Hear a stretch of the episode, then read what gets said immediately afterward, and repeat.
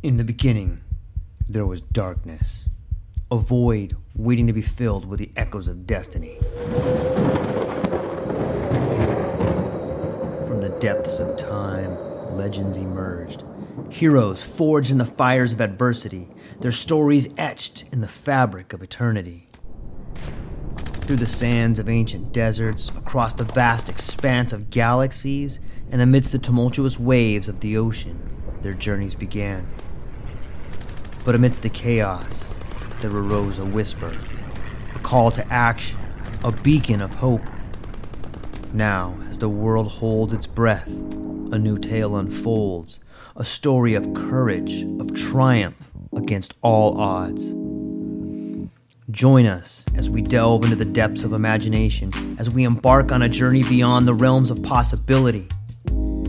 For in every tale lies a lesson, in every legend, a truth waiting to be discovered. This is not just a podcast, this is an odyssey, a quest for knowledge, a quest for inspiration, a quest for the very essence of what it means to be human. Welcome, dear listeners, to a world of infinite possibilities. Welcome, dear listeners, to the True Life Podcast.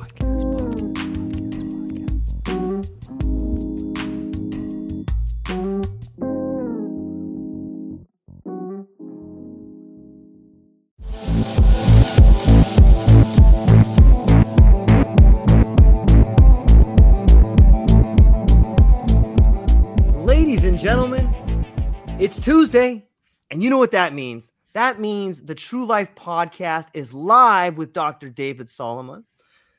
And I keep you guys keep saying this stuff. My my feed is blowing up with more David Salomon. So you know what? I'm so happy you're here, and I'm I'm just thankful to get to have a, a, a day to talk about some different things. And today we're going to be getting a little bit deeper into our our good friend DHL. So, Dr. David Solomon, would you please be so kind as to maybe just tell people about you for the one or two people who may not be aware of our last show? Yeah, well, thanks for having me back. It's always nice to be here. Uh, it's like if it's Tuesday, it must be George. Um, so, yeah, so I am uh, David Salomon. I'm the Director of Undergraduate Research and Creative Activity at Christopher Newport University in Newport News, Virginia. Um, I've been a professor of uh, medieval English literature, religion, and culture for uh, 25 or so years. Um, written a, few books. My most recent book is on the seven deadly sins and uh, currently working on a new book on angels and demons in pop culture. And I do a lot of stuff consulting and blog writing and podcasting and uh, doing cool stuff like this with George from way across the, the country. Yeah, for those that are listening, you are getting to peer into the future and simultaneously look into the past because right. David is far on the East Coast and I'm way over here in Hawaii. So you are you're right in the middle depending on where you are. And I, I hope that this particular conversation will be just as timeless. So, you know, maybe before we start, we should talk a little bit about maybe you could tell the people about the poem that you just talked to me about. About expostulation and reply, the, yeah. the yeah, Wordsworth poem. Yes. So, so George had, had brought up this poem by William Wordsworth called Expostula- Expostulation and Reply. Clearly, it wasn't a poem that he read aloud a lot because that's hard to say. Um, and a, a lot of what Wordsworth does in his work is this kind of dialogue with the self, dialogue with nature, and looking at the ways in which the world reacts to us and we react to the world. Um, probably my favorite Wordsworth poem is Tintern Abbey, um, which is a, poem about memory. Um, he revisits the spot in Wales five years after he was first there and really reflects on the power of memory and the power of nature. And so much of that also uh, really dominates the work of D.H. Lawrence. And so there's a kind of a natural link there because Lawrence is also very interested in the world of nature. Um, Wordsworth and the Romantic poets were reacting in many ways to the buildup of the city, urbanization, the rise of technology, uh, and the fears about what that was doing to us as human beings. And Lawrence, writing about 100 years after Wordsworth, is again reflecting on those same concerns. Um, you know, I, I, hesitate to call them problems because that's a judgment call. Um, I think to Wordsworth and to, to Lawrence as well, they were problems in some ways. I've been rereading some of Lawrence's essays as we've been doing this deep dive, uh, George, the last couple of weeks. And um, it's really just interesting to me the way that he approaches things, especially towards the end of his life. Um, I mentioned last week in that that last book that he wrote called Apocalypse, where he he has that passage where he says we've lost our sun, um, and I always read that as being we we kind of lost our center. Um, and he he he's got a short essay um, that I was uh, looking at again, and um, bear with me while I find it because my bookmark fell out of this. Um, he's got a, a piece called uh, called on being religious, and he talks about the fact that um, essentially God has disappeared. Um, he's writing this. Um, this is between the wars, um, and uh, I'll just read you certain things he writes. He says he's had enough. The Almighty has vacated the throne, abdicated, climbed down. Uh, the Most High has gone out. And then he asks, Where is he now? Uh, where is the great God now? We have lost him. And then he goes on to say that, as a matter of fact, never did God or Jesus say there was one straight way of salvation forever and ever. And he notes later on, he says, from time to time, God sends a new savior. Um, he says there have been other saviors in other lands at other times with other messages and all of them were sons of God. And he says later on, God sends different saviors to different peoples at different times. But he reflects then around, this is probably around 1922 that he's writing this. Um, he says, now for the moment, there is no savior. Um, this feeling really that, that, um, that we're kind of lost. Uh, and I think that that's just so incredibly insightful not only for the time in which he was writing, but um, in my book on sin, I go to Lawrence a lot because I think a lot of what he said applies to us today. Um, this sense that we're kind of lost, um, the the rap- rapidity of technology has caused us to almost kind of be derailed spiritually, and we've lost that center. We've lost our sun. Um, and so I think a lot of what Lawrence has to say still still is applicable today. He's just a brilliant writer. And it's funny, we talked last week about Lady Chatterley's Lover a little bit. And I did not know until I think it was Sunday. There was an article in, um, I believe it was in the New York Times, that there's a new film of Lady Chatterley's Lover coming out. Um, it's it's apparently it's going to be in the theaters, and then it's going to be, I believe, on Netflix. Um, but it stars um, the woman who played uh, Princess Diana in the most recent iteration of The Crown.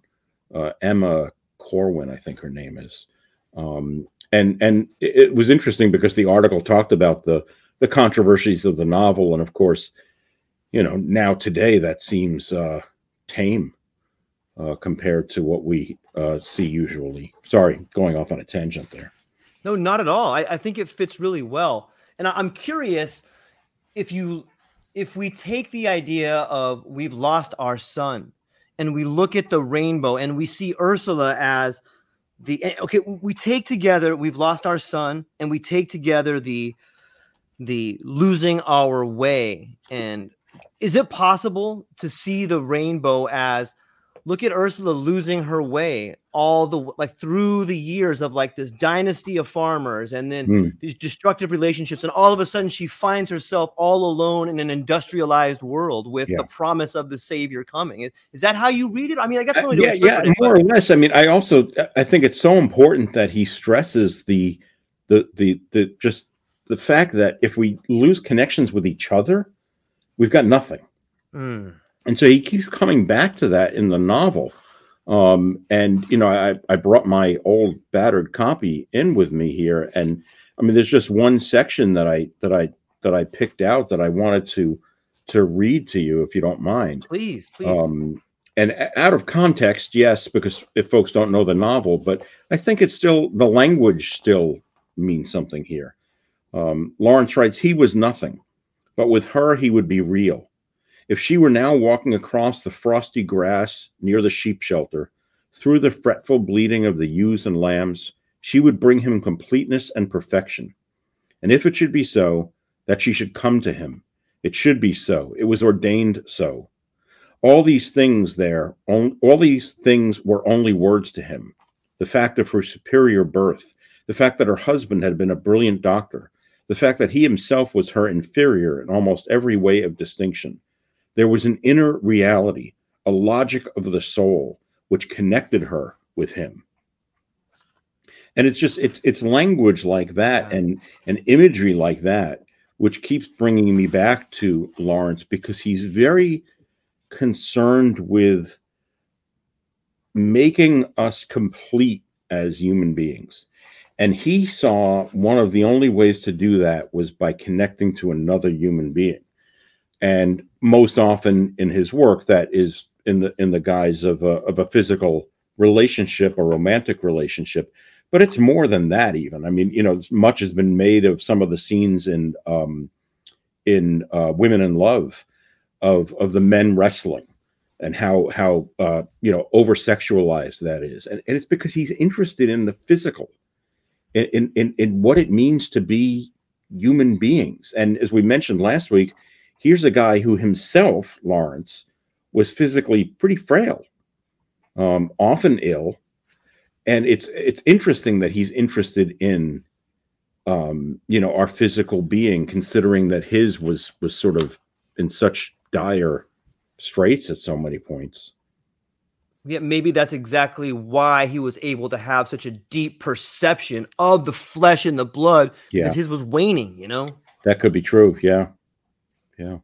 Yeah. I, it's fascinating to see the way in which he, he, with, okay, with that language, to the best of my capabilities, that type of language is the best case for bringing the absolute together with the relative, the timeless and the temporal. Like he's eight, like that kind of language is it's mind blowing how someone can yeah. just put that out there and like I can feel it. Like I can feel those words reach out to me and touch me and yeah. grab me. And I think that that is one of the things that make him the genius that he is. No, I agree. I mean, I, I think I first read The Rainbow. I must have been about 21. I was just really being introduced to reading literature. Um, it was something that I read early on because I took a, a, graduate course as an undergraduate on Lawrence and Thomas Hardy. And um, when I read this book, and I'll, I'll hold my copy up here. Um, when I read this book, um, this this almost 600 page novel, and I normally do not like reading long books, um, I was just absolutely blown out of the water. Um, I mean, that final paragraph, which you've alluded to, um, if you don't mind, I'm going to uh, read. Please, absolutely. Um, this is after all the tumult of the novel and, and everything has gone on. And he finally says in the last paragraph, and the rainbow stood on the earth. She knew that the sordid people who crept hard scaled and separate on the face of the world's corruption were living still, that the rainbow was arched in their blood and would quiver to life in their spirit, that they would cast off their horny covering of disintegration that new, clean, naked bodies would issue to a new germination, to a new growth, rising to the light and the wind and the clean rain of heaven. She saw in the earth the earth's new architecture, the old, brittle corruption of houses and factories swept away, the world built up in a living fabric of truth, fitting to the overarching heaven. And when I read that originally, I mean, I underlined, and the rainbow stood on the earth and it's i think the only book that i have read in my entire life and i wrote at the end of it the end um, because it just it, it yeah. was just it, it, to me it's it's just one of the most perfect novels um, and it's not only because of the, the the the narrative and the content and what goes on in the book but because of lang- of, of lawrence's language and his imagery which just to me just you know that that image of the rainbow you know, which of course comes out of Genesis, right? God floods the world, mm-hmm. and his promise is, I won't do that again. And as that promise, he says, I give you the rainbow. So when it rains, you'll see a rainbow. You'll know that it's not the end, that I'm keeping my promise. The rainbow is, in a, in a sense, God's covenant with the people to say, you know, I, I'm not going to wipe things out again. Man, like, do do you think that that particular paragraph, like that that paragraph, is a culmination of all the tumultuous things that have happened over three? It's almost like Job. It's almost like the story of Job in a way, but Yeah. like more passionate. Like in some ways, it's it's it's like why would you want to read something that has so much heartache and so much like affronting on, like just Yeah. me, like just you want you have to read it so that you can understand the true message. Of, like it, it gives you the message of life. Like it's not easy. It's not. Well, that's the thing, hard. right? I mean, that image of the rainbow at the end of the book is Yeah. that there's hope, right? There's hope that even when you go through all of this, all of this strain and all this difficulty, that there there's still hope. That the and, and it's interesting to me because that hope is provided really by nature. I mean, in that last paragraph, and the rainbow stood on the earth is a line that's out of Genesis but there's nothing in that paragraph that has to do with God or religion. It's about nature. It's about the power of nature that nature can throw everything at us, but then we get a rainbow that says, you know what? There's hope for tomorrow. do you, do you think it would be fair to say to like in my, in my mind the way I, I kind of see it is like regardless of what technology comes our way regardless of what war man tries to bring upon the earth or on each other like there's still nothing more beautiful than our spiritual nature than the rainbow Yeah. Well, I mean, it, it's interesting. I mean, some of the the uh, the the pictures that showed up on online and also on on TV right after the Queen died. Now, the day the Queen died, it was it was pretty much raining throughout England, and then when they made that announcement, several photos showed up online. One, I believe, of London, and one out at Windsor Castle, or at Bal. It might have been at Balmoral, where it, the rain had stopped and there was a rainbow and the rainbow is is it gives you hope that even if you've been through this this this hardship we can make it and you know it it it ties in with um you know faultless self promotion the the the piece that i wrote this week for the blog which is on resilience right? Um and we we focus so much on that today in our culture especially i mean in higher ed and education resilience is one of these big things. We want students to be resilient. And one of the things that I um, note in the blog is, in many ways, that's a it's kind of a myth. You know, I mean, calling saying someone, you know, oh, it's so great you're resilient, doesn't always to me acknowledge that you've been through something. And so I, I I actually finished the blog by saying, you know, yeah, yeah, I'm resilient, but I've got the scars to show it. Um, you know, we go through those those things and yes, it's great that we're resilient as human beings, that we are able to to bounce back, but it it it can't negate what we experience and what we go through, positive and negative. Let's dig into that a little deeper like w- when you say the idea of resilient do you mean that do you mean it like resilience is all you have left like that's you have to be i mean that's that's all there is like so you Well- have to be resilient Yeah, I mean, eh, I, I think you, you do wonder. I mean, you know, if you, a lot of people will say, well, if you hit rock bottom, whatever that means, um, you know, at, at least you know where the bottom is. And I think that that may be a good point. But for me, it's always been kind of a frightening thing. And and and I'll speak about my own experience personally. I mean, I, I've experienced and, and and struggled with depression for for most of my adult life, and um, I had horrible panic attacks when I was in college, anxiety attacks that I dealt with, and it was before they had meds for it. And you know, people will always say to me, "Oh, well, you must be so pleased then with where you are and how you've been able to, you know, how far you've come." And you know, my reaction to that is usually the usual self-deprecation, and I say, "No, you know, I, I should have always been doing this." But I, I've always felt that the interesting thing about having experienced that is I know I've been to the edge of the cliff. I've looked over the edge. I know the way back there. Right? I don't want to go back there, but I know the way back there now. I know I know how to get there. And so, you know, for my own emotional and psychological health, I have to be careful when I realize when I realize that, you know, I've taken a step back in that direction. It's like, whoa, wait a minute.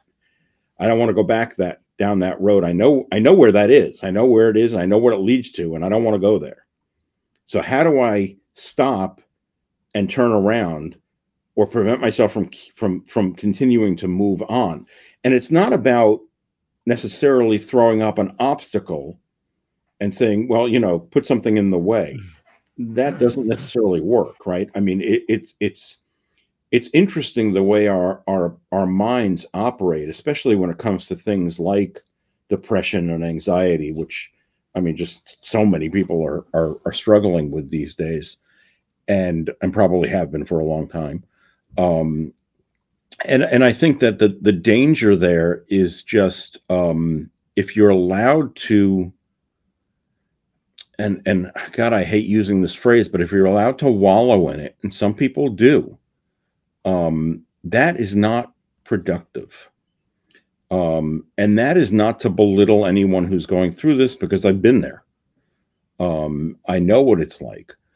But I think that unless you have, you need people around, you know, we're back with Lawrence again. You need people around you. Um, people are going to pull you out. Um, you're, you, you know, there, there are certain things that we experience which we just cannot fully control ourselves right i mean it's the reason why uh, you know the, the 12 step programs appeal to a higher power right i'm unable to control this i need help um and i think too often we we're stubborn and independent and prideful no i'm going to do this myself and um you know there are a few of us I think who have that ability to do that ourselves. It, it's it's a serious a serious uh, affliction. It really is an affliction when you're experiencing this. That yeah. was a really weird tangent. Are you kidding? That was beautiful. Like, no, I, no, no. okay, let, let us back it up for a minute. Like, yeah. listen to the language you used about I know my way back to the cliff, and yeah. the way you shouldn't do it is by putting an obstacle there. Like, what is an obstacle? An obstacle is just something that you can get over if you wanted to. So you're just right. lying to yourself if you put an obstacle in the way. Exactly. The, the, fact that we tie, you can tie it to Lawrence and say like, that's exactly what he was dealing with on so many levels, be it anxiety or depression or the idea of religion or war or his own understanding of what relationships were. Like, so much of what he has written was that same idea of the cliff calling back to you. Like, look, George, I know how to get there. Like, that's such a powerful statement to say. Like, yeah, I know where it is. I know how to get there. Mm-hmm. But do you know how empowering that can be? Like, yeah, you do know how to get there. And guess what? You haven't gone back. You could probably go back there and look if you wanted to. Like, right. that's the real power is like, I know where that cliff is and I can walk back there and I can look over the edge and I can still see its beauty. And if I listen, I can hear the echo calling to me. But along that path, maybe you're maybe the mission is to walk back that path and find other people that are walking that don't know about it. Mm. And you be the guy on the path that is like, hey, can I walk with you on this path for a little yeah. bit? Because I know where you're going. And I just want to tell you my story as we walk to this cliff together. Yeah. That's, no, that's a good like, point. That gives me goosebumps, you know, like yeah. I, I, I speak about this all the time, but I think that the purpose of tragedy, I think that the reason you've had such profound depression and got over it is because there's a force bigger than you know that wanted you to experience it so that you can help other people get through it right right and and and, and that's why i'm so drawn you know intellectually to Jung because that's a jungian yes. approach right yeah. that you know you you you, you don't try to and this is how Jung differs from freud on one level is you're not looking at repressing things it's about no bring it out in the open let's deal with it um, you know you, you you're not going to discover the true self and who you are until you paddle through all the the the, the really unpleasant parts of yourself. Um, you can't bury those, and uh, you know, for Jung, it, it's one of the things he calls the shadow self, right? Yeah. That part of us that that kind of um, houses all of those deep, dark um, aspects of our personality, and we've got to deal with those before we can move on. Uh, you know, and I think we've talked about, you know, one of my favorite illustrations of that is in The Empire Strikes Back, right? When when Luke has to go into the cave and and confront Darth Vader in the cave, his father, and um, although he doesn't yet know that at that point, and um, when he confronts him in the cave and chops off his head, the head rolls on the ground and the the helmet dissolves and the face is actually Luke's. Um, what we have to really confront in that cave is ourselves. You know, this brings us to the allegory of the cave, and I, you know, we always hear about like the first part where people they go into the cave and the one guy is able to leave the cave and he's like, wow, and then he comes back to tell everybody.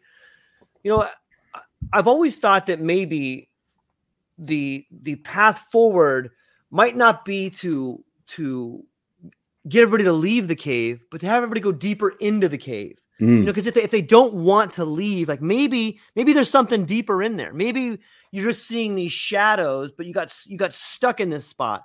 Maybe the trick is to go further into the cave and explore even deeper. Maybe that I, I, don't know. Maybe I'm getting a little bit too deep. Yeah, I don't know. I mean, because the problem with that, of course, is that in in in the in the Platonic allegory of the cave, if you do that, you're getting further and further away from actual truth, right? I mean, the truth is the is the light outside the cave, and it's the truth that that the the prisoners can't can't uh, deal with because they've been chained inside the cave and have only been living in a world of shadows. And so, you know, it, it, it, it it's and it, it's it, you know again we're we're we're like uh, tangents are us today but um, it also reminds me just of, of, of our relationship with light right? In the way that in, in the modern world we deal so much with artificial light. I mean here i am sitting in my office. Um, i don't keep the overhead lights on because they give me a headache. So i have lamps on in the office but I do have one of these handy dandy gizmos that I bought from Amazon, which is supposed to make me look less like Dracula on a podcast and give me a little bit more light. You know, it's all artificial light though. We we don't have much of a relationship anymore with with actual light. Um, I actually brought my some of my students over to the Chrysler Museum here in Norfolk last week, and uh, we met with the conservator, and he was talking about the effects of light on paintings uh, and how that really does damage paintings over time. And how you can see that he was showing us the different ways that uv light really attacks a painting and it has to be protected from that. Um, it was very interesting but it also shows you how um, you know and again you know talking plato th- with the painting and the light it's like well we're we're moving further and further away from reality then right? The painting is already a reproduction of reality in some ways once removed. And now you know now we're going to take away the natural light on top of that. It's like i mean there we are going deeper into the cave. Yeah. It's so awesome. I love it. Yeah i uh, on some level we should rename our podcast stream of consciousness theater.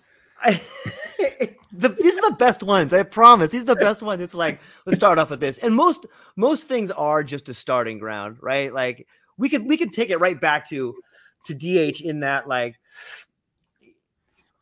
if, if you if, if we tie together the the idea of the three generations moving further and further, maybe maybe that's DH DH going further into the cave by looking at Ursula's, by seeing where she ends up and on some level, it, it almost seems to me that it's the it's the progression of religion being something that we look up to when you look at the dynasty of farmers who were on the land and living off the land to God existing in Ursula and, and her seeing the world through her own personal idea of, of what she was thrust into in a way. Maybe maybe that's the maybe that's God leaving us now she's in this industrial society and there's nothing there for her but hope, you know, in, in a weird sort of way. Yeah, well, I think, and I think that's what a lot of people were experiencing in reality at the time that Lawrence is writing this, which is that that shift from an agricultural life to to a more industrial one. And because these are people who had lived so close to the ground, literally, um, and so close to the earth, and had such connections with it, um, that that that movement is is a really tough adjustment. Um, you know, if if you live your your your life according to an agricultural calendar, that's a certain kind of existence. Um, and you take that away and go and live in a city, and and I say this as as a as a as a city boy, never having lived an agricultural existence. Um, it's very different. I, you know, the only the only experience I have with it is when I taught in South Dakota, and I was told that um, it, at towards the end of September, um, that a lot of kids were going to go home for a couple of weeks because it was calving season on the ranches. And here I am, this this Bronx Jew. I'm like, what calving season? What the hell are you talking about? You know, but they are linked with the, the calendar according to nature. And it's not the artificial calendar that we have introduced in the industrialized world. They're linked to the calendar the animals and and and and the vegetation, the way it grows. It's not necessarily following the calendar. Yeah, and on some level, I think that that might be the emptiness that all of us feel is that we are no longer connected to the land in the way that we used to be. Now we have this new idea. That there's people that work graveyard shifts. They mm. don't have their circadian rhythm. Oh, you yeah. could make the argument that a woman's cycle is tied to the moon, so as the tides are, and the further but we now we try to, we, but we've tried to find artificial ways to fix that then right? So now you light. see ads for for yeah. drugs that you can get that will adjust your circadian rhythms because maybe you work third shift. It's like what are we doing? Yeah i, I well it's okay it's it's the artificial light like we're lying to ourselves. The same way that like okay let's let's let's move back towards depression and look at some of the ki- kids. We've all know people who have been affected by either you know, um, depression or anxiety. And a lot of the treatments for those particular ailments are SSRIs, these selective right. serotonin reuptake inhibitors. And what that does, that doesn't solve any problem. That gives you the mental feeling to face another day of dread, yeah. even though it's the day of dread. You're not getting yourself out of the situation. You're not but it also gives you the, it But it gives you the space to be able to potentially deal with it. And I don't know. Does it? Do you think so? Yeah, because I mean, you know the the the, the misconception and and there's a big argument about this of course is you know whether depression is actually a chemical imbalance in mm. the brain or whether it's something else going on. Um, i'm pretty much a believer that there is something chemi- chemical going on there that it's something to do with chemistry. That isn't going to solve it though. Right. Right? So but i think that if you're put on the meds the meds will help you to at least survive so you can figure it out and get out of it. I mean, I know in the darkest hours of my depression, which now this goes back 30 years, I was having such terrible anxiety that I couldn't get out of my house. And, you know, I was finally, that was the point at which I was finally put on meds. And the meds allowed me at least to get to therapy, mm-hmm. to be able to, to, to start digging out of this right? So the two of them worked in conjunction. I think you're right, though. I think if people who look at the meds and say, "Well, that's the panacea, just give me a pill," you know, that's not going to work. Right. It's the same thing as we were talking about a couple weeks ago. People go for acupuncture and they say, "Well, does that work?" It's like, well, if you believe it works, yep. Um, you know, you got to go into it with the right attitude. So, you know, you got to go into taking the meds with the thought that this is going to allow me to do the work to get out of mm-hmm. this that's well put. Doing doing the work, finding a way to do the work, because ultimately that's the one thing that's going to get you to where you need to be. And it is very hard work. Yeah, it really is. And and to be honest, I think the only people who understand how difficult that work is is people who've been through it and can appreciate it. Um, because you know it's something that's just so alien to anybody else who hasn't experienced it. It's it's it's it's kind of like saying, you know, well, asking Neil Armstrong what was it like walking on the moon. I mean, you know, you, we don't know. Uh, he knows, um, but you know, if you if you've been through this, you understand what the work is involved, the work that is involved to get out of it, and it is it, it can be very very hard work. It can be painful. Um, it can be incredibly rewarding uh, you know, when Luke goes into that cave and discovers that, you know, the person he just killed in the cave was really himself, um, that's painful as all hell. But he has to do that in order to get through. And um, you know, and, and, again, I'm prescribing to a very Jungian interpretation of all this, but I, I, I fully believe that the way out is through. Yeah. Yeah. I, I always thought Uncle Ben probably beat up Luke a little bit. You know what I mean? And, like he had a pretty rough family life. You know, sister's gone. But now, now you're doing the, the, the, the, Freudian analysis of Hamlet. You know, when he was a little boy, it's like we don't know what the hell. I mean, you know oh, it's beautiful. It's Uncle beautiful. Let me ask you this, as, as, Uncle Ben. as we're going down this world of tangents, do you? I've always thought that maybe we've got we took a wrong turn in medicine when we when we stopped allowing doctors to experiment on themselves with whatever it is. I, I always think that the best therapist is someone who's gone through the thing they're trying to sure. help people with, right? Yeah. Yeah, I mean, and, and I mean, it, that was always. I mean, I, I'm I'm not a psychologist or a psychiatrist, but that was always the training for psychoanalysis. Is you had to go through analysis yourself.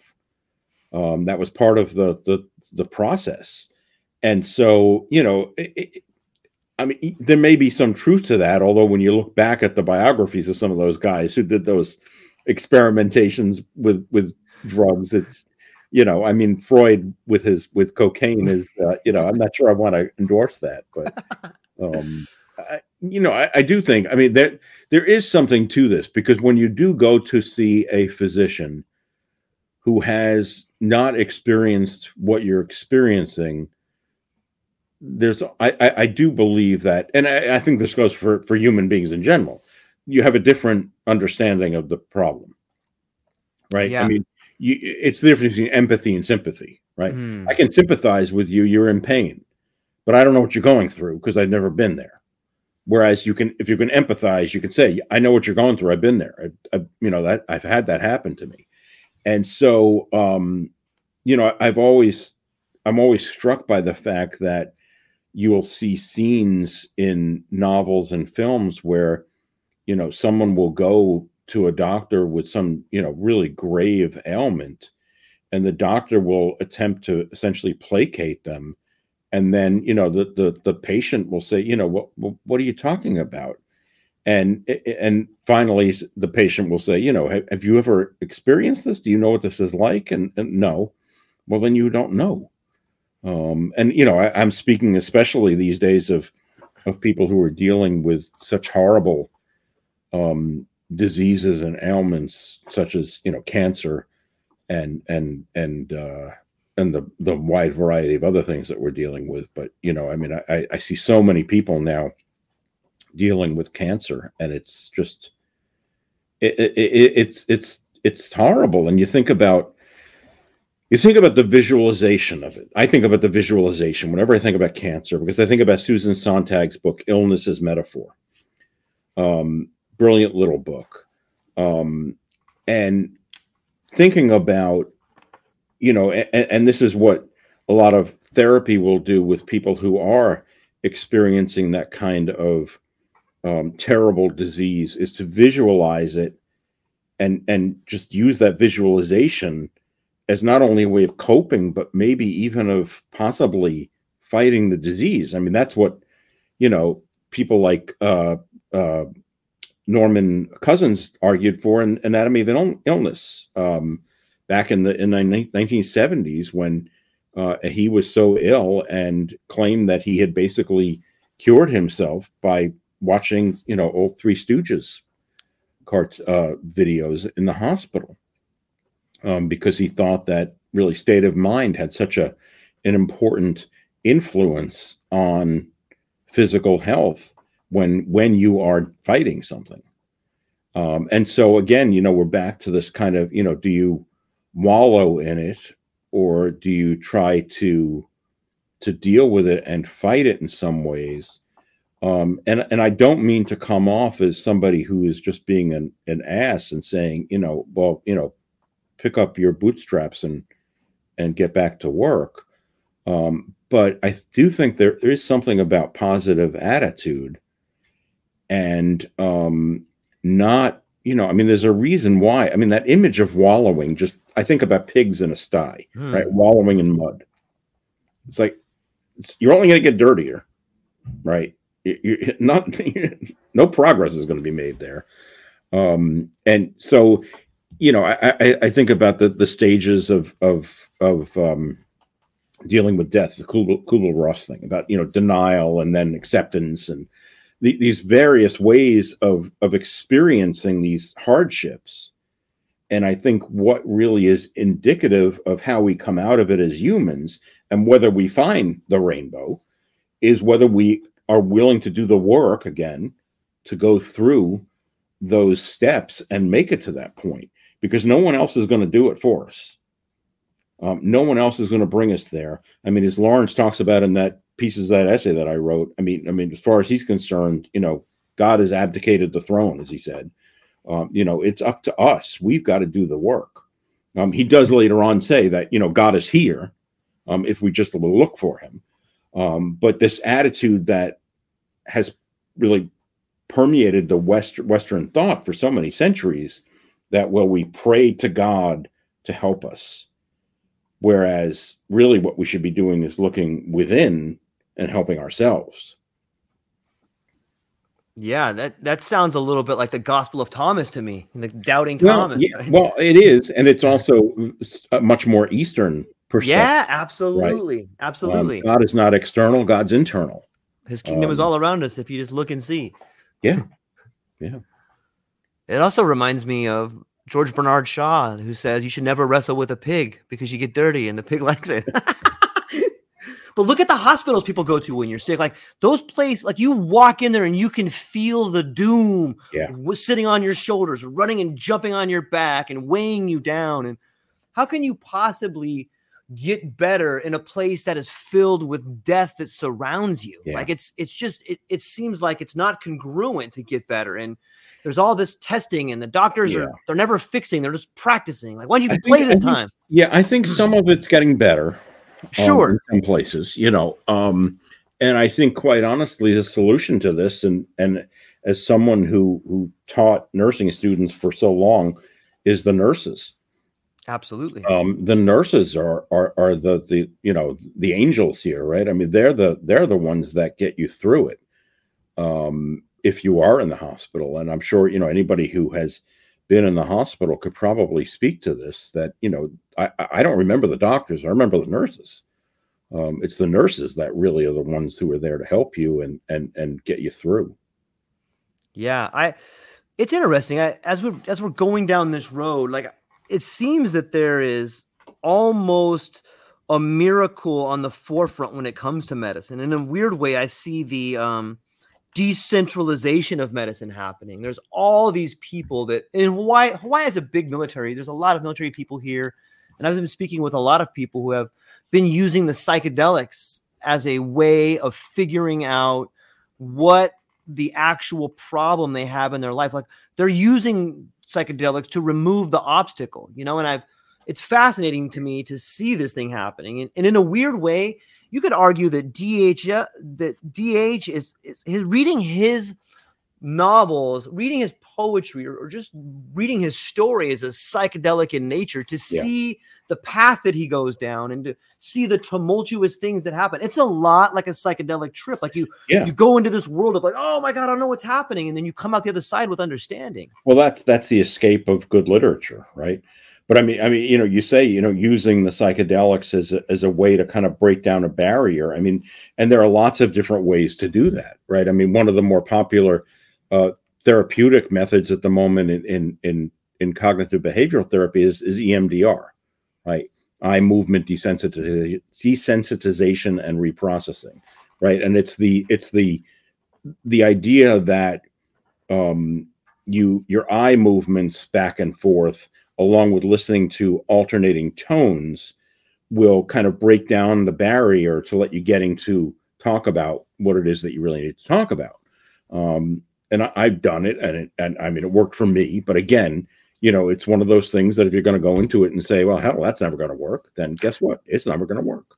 Um, but I think all of these methods, you know, whether it's psychedelics, literature, or EMDR, uh, you know, take your pick. They all are ways of of breaking down that obstacle. I mean, I think that you know for for for listeners who have read, you know, that great book, whatever that might be, you know, you, you say, well, why was it so great? Well, it allowed me to see X, Y, Z, which I hadn't seen before. Like, well, that, that broke down the obstacle, right? Uh, broke down the barrier, and um, I, I think you know, for a lot of us, we've got either books, movies, TV shows, whatever the case may. Oftentimes, it is art, isn't it? Yeah. Um, you know that allows us to do that.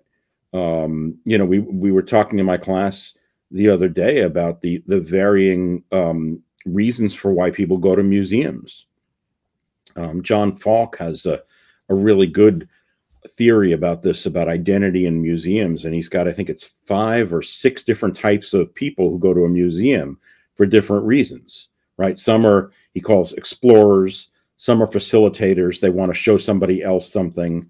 Um, you know, and and then the last one, I forget what the word is that he uses, and gosh, forgive me, um, but it's basically to rejuvenate, right? You go because it it it does something for you personally, um, and those are the folks that you you know you go to a museum and you see them sitting in in the same gallery for hours on end, staring at the same painting. Um, you know what a fantastic experience that can be uh, for for some people if that is something that really speaks to you. I mean, I've seen people do that with Starry Night, Van Gogh's painting in, in MoMA. Just sit there in front of Starry Night for you know a couple hours, um, staring at it, and and it's just uh, it's it's a transcendent experience in some ways.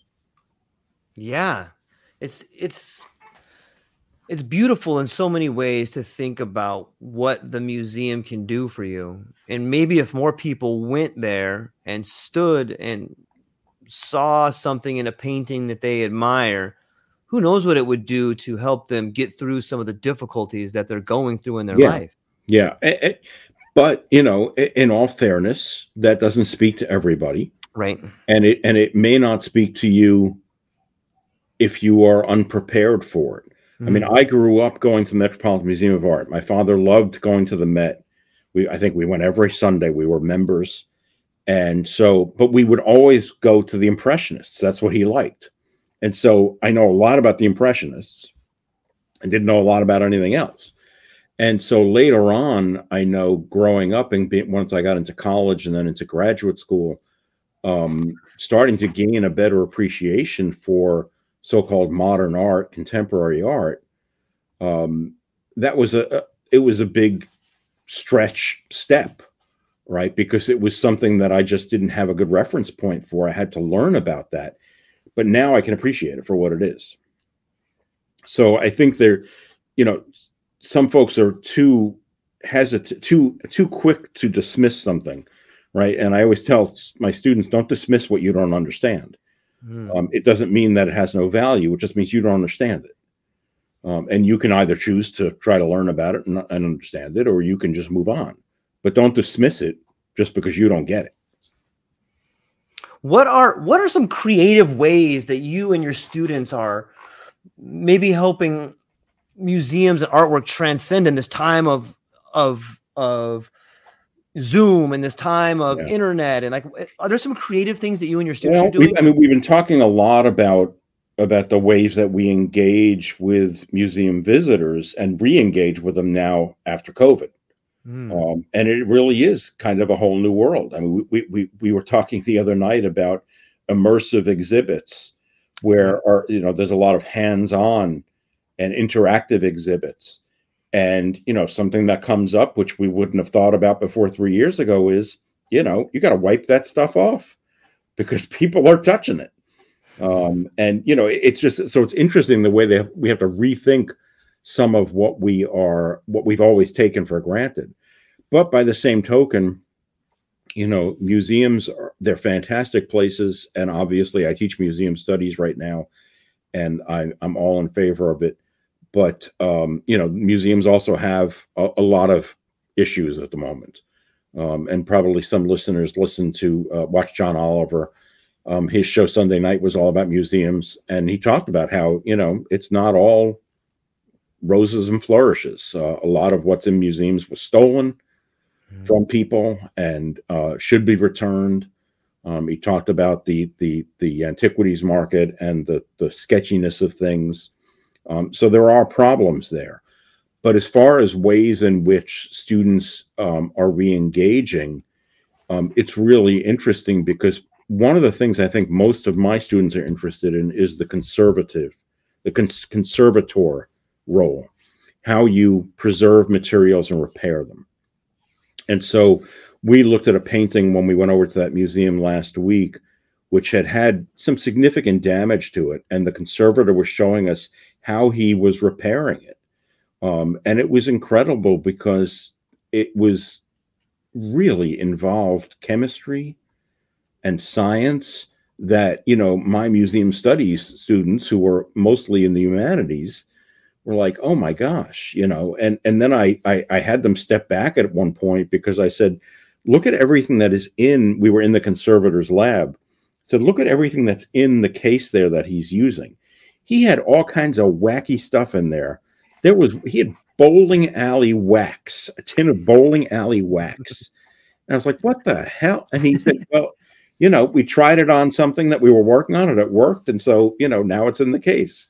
Um, and so, you know, really interesting the way that that, that has been accomplished. But um, I, I do think that that there's a, a, bright future for museums, but we're, we're going through a, a tough time right now because we have to face facts, which is a lot of the stuff that's in these museums is not ours.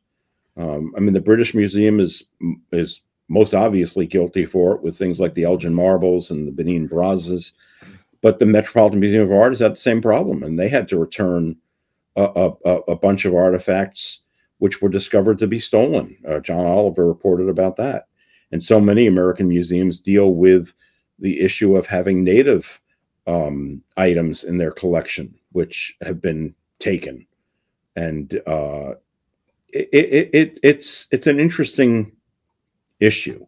Um, we want to see those things, but we we should we also need to respect the the people who made them and and whose culture they belong to. Yeah, and it, in some ways that's exciting to me, not because things were taken or appropriated. And I'm happy to see things go back to the places where maybe the indigenous cultures can enjoy them or even use them in a way that their ancestors did. But I mean, what's exciting to me is it sounds to me what's happening if you just look at the the world and the events as a bigger language. I think what the museums are telling us is it's time for us to present and make some new art.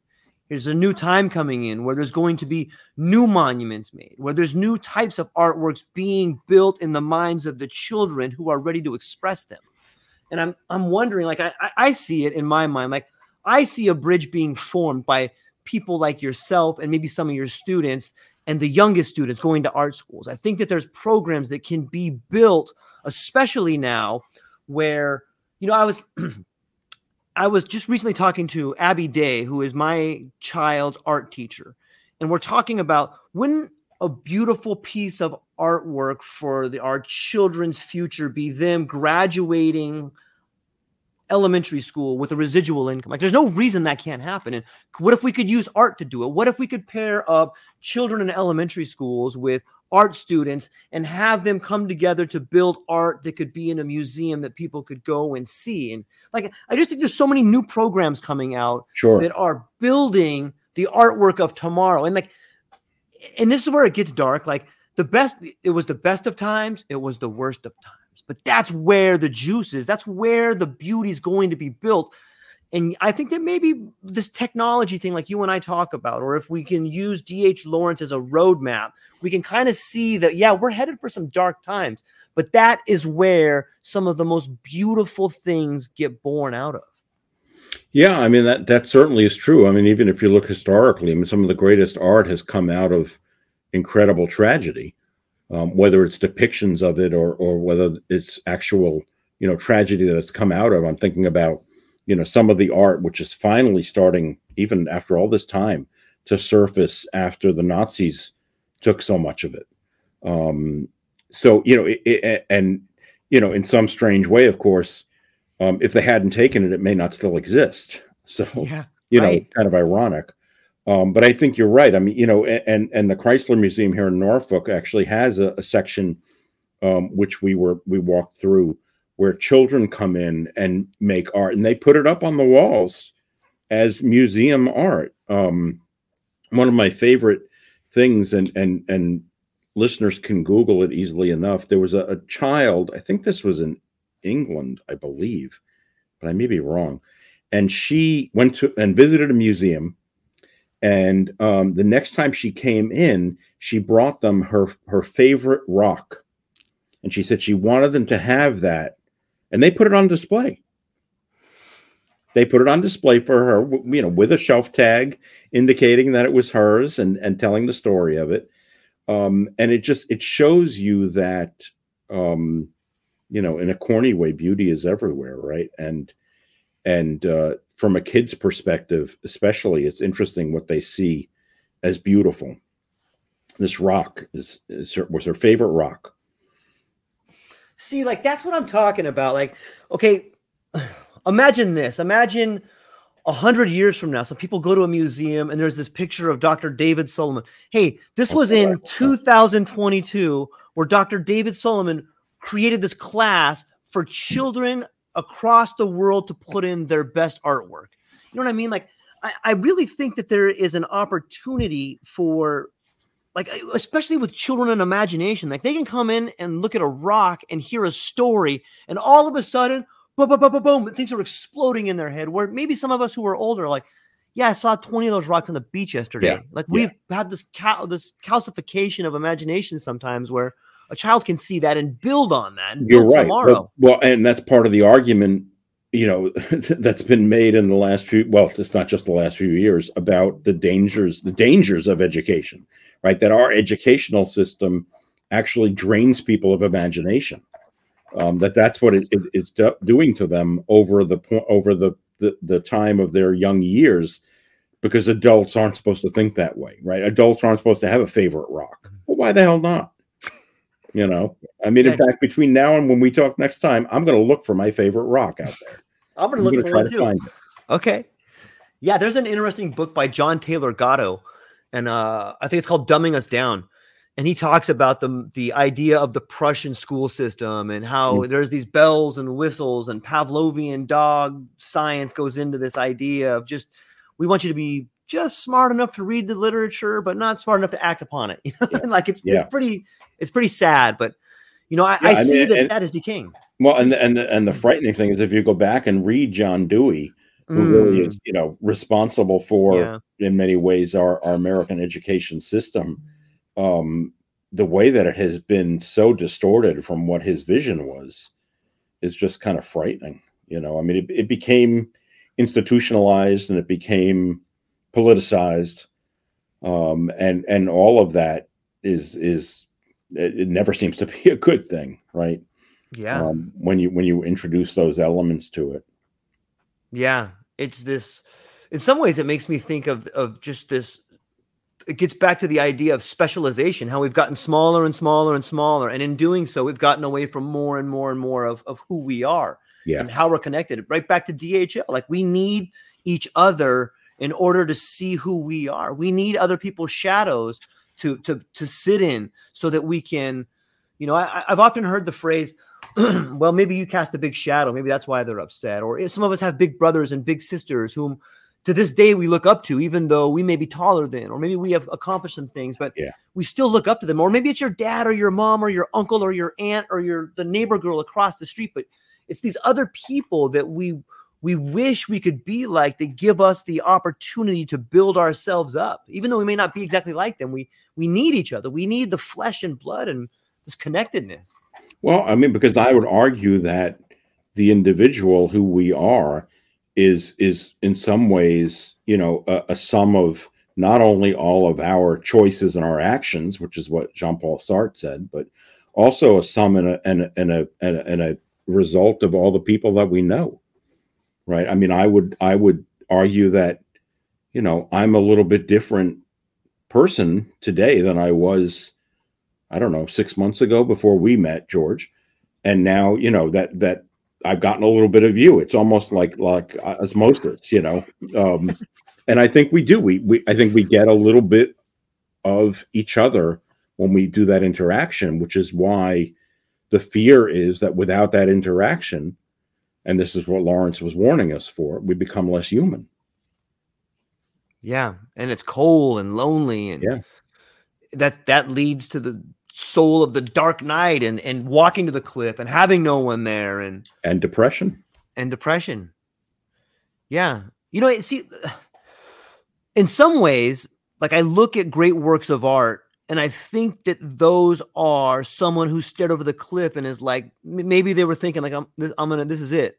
But then they go, you know what? How about I just draw this, and I can, Mhm. you know, in some ways, that's what great artists do: is they walk to the cliff, Yeah. they stare at it, and then they draw it so other people can see it, and then it's like, oh my god, it's beautiful that you wrote that, and then that can re-inspire them to continue to do things like that. But the but the and I think that the part of it is that that walk to the cliff is Yes. is a is a tough walk. it's a lonely walk. really rough, and that's why a lot of people don't want to do it. And so I think you're right. You know, the great artists maybe are the ones who are willing to to do that and take that chance and go through that strife in order to tell the rest of us what that's like.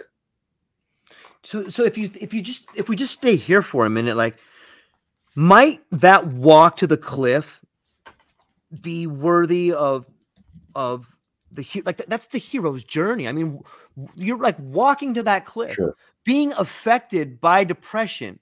Like if you just look at it like, yeah, it's I could understand why you don't want to do it, but you're doing it and you did it. So maybe that's a reason to not be depressed. Maybe if you can just see it from that angle, you know, maybe that's the maybe that's the dark before the light. Like, okay, yeah, all these things happen. Yes, yes, they did, and it sucks, and I'm sorry, but you did it.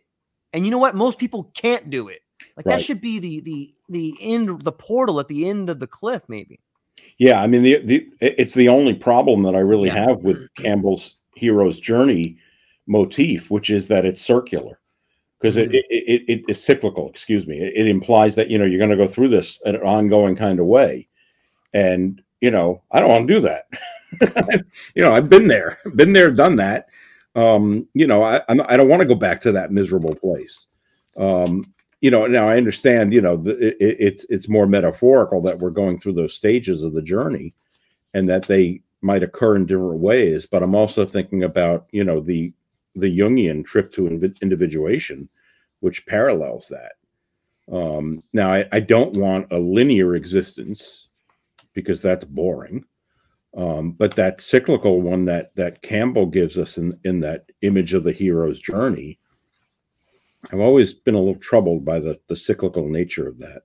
Don't know. You know what? I I would agree, and like I, I think I think it is really good up to a point. I think it serves you really well until maybe forty. you know, maybe, maybe thirty. I don't know. Maybe twenty. I don't know. Uh, whatever for me, it was it was probably forty.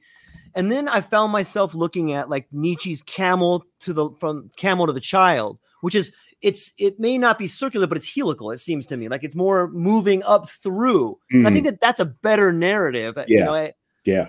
No, I think So- you're right. I think you're right to look at it that way, and, and so it makes it more three dimensional. yeah, Yeah, that's an yeah. interesting. That's an interesting image. That's an Yeah. image. and I, I you know i i but i think that that is the precipice on which we stand like okay everybody gather around like it's it's not it's not a circle anymore now we're moving up and it seems like Yeah. we're back where we started but we're just we're a level higher like look down I- look and I- see how yeah, I much really, I, I like that. I like that a lot. That's that's Yeah. a great, great, great way to look at it. well i, th- Should- think it's the only down, George. i'm recording it It's the, it's, the, it's the it's the Tao of George. it's the Tao of David and George, No, all right? well, I would yeah, never yeah, come up with this if I wasn't talking to you. We're streaming consciousness. But that being said, uh, David, I really love this. I really enjoy talking to you, and I it's So it's like a I. little mind vacation. So thank you for this. And um, I I gotta go handle some things. I know you got some things to do. You've been gracious with your time, but one more time for people who are getting who are on their keyboard right now saying more David Salomon. Like, where can they find you? davidasalomon.com, S A L O M O N.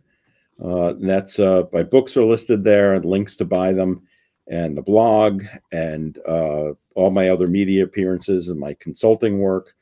Um, happy to talk to anybody and happy to sign sign books if people would like it. Just contact me through the website. Um, not a problem at all. I'd love to do that for anybody who who's who's that interested in the work. So nice. Uh, much of much of the, the the most recent book, The Seven Deadly Sins, is is uh, is is kind of the stream of consciousness kind of uh, approach that that that George and I take in our in our discussions. Yeah, it. I, I and like I said, I I think that anybody who's taking the time to go through Joseph Campbell or getting into the Jungian archetypes or looking into some Nietzsche or Shakespeare for that matter. I, I really think you'll enjoy the books. And it's like I said, I was blown away by all the footnotes and all the research that you have done to get to the ideas that you got to in that book. And it's really, in some ways, it's like it's Jungian because it has so many footnotes in there and it's got so much behind it. You know, I love it. So that's what I got coming up. I got some other great guests coming up in the near couple weeks. And Dr. David Salomon and I will be back every Tuesday to satisfy your needs of walking down different tangents. So we'll be here. We'll be here. Yep. Thank you to everybody for listening. And all the links will be in the show notes below. Aloha.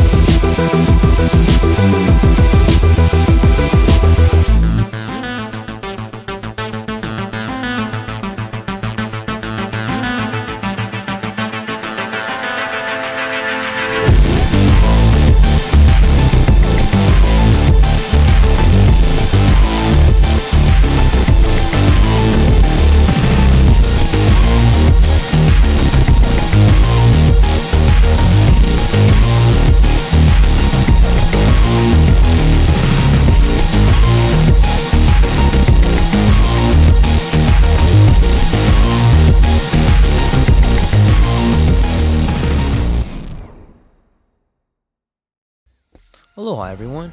Thanks for taking a moment to hang out with me in the True Life Podcast. I truly appreciate it. If you're taking some time to listen to this, whether it's your first podcast with me or you've been with me the whole way, I truly want to say thank you from the bottom of my heart. Additionally, I would like to try to inspire everyone. The world is a crazy place, and if you listen to your heart and you take some chances, I really think the world will unfold in front of you in ways you can't imagine. I've been doing the podcast for about five years. Last year, I decided to take the plunge Well, circumstances dictated that I took the plunge, and I did. I've begun working on the podcast full time for almost a year now, and it's been so rewarding to me that I just want to try and inspire other people. If you have a dream, if you have a vision, follow the voice in your heart, listen to the song on the wind, and embrace the challenge. Think you're strong enough, you're smart enough, and you're good enough to make your dreams come true, but you have to believe in them. And I truly believe wholeheartedly that if you take a chance, a real chance on what is possible, then your dreams will unfold in front of you. Uncertainty can be a monster, it can be something that we run away from. But much like fear, if you stand in front of it, it's not that big of a problem. I know everyone listening to this has a dream and a vision, and I hope you all conquer it. And I want you to know it's possible. Take baby steps and move towards it, and you will get closer to it. Your relationships will be better, your life will be better, and you know what? You deserve it. You're an amazing person. If you get a moment, go down to the show notes. If you can, support the show. Thank you so much for being here. Now let's get to it.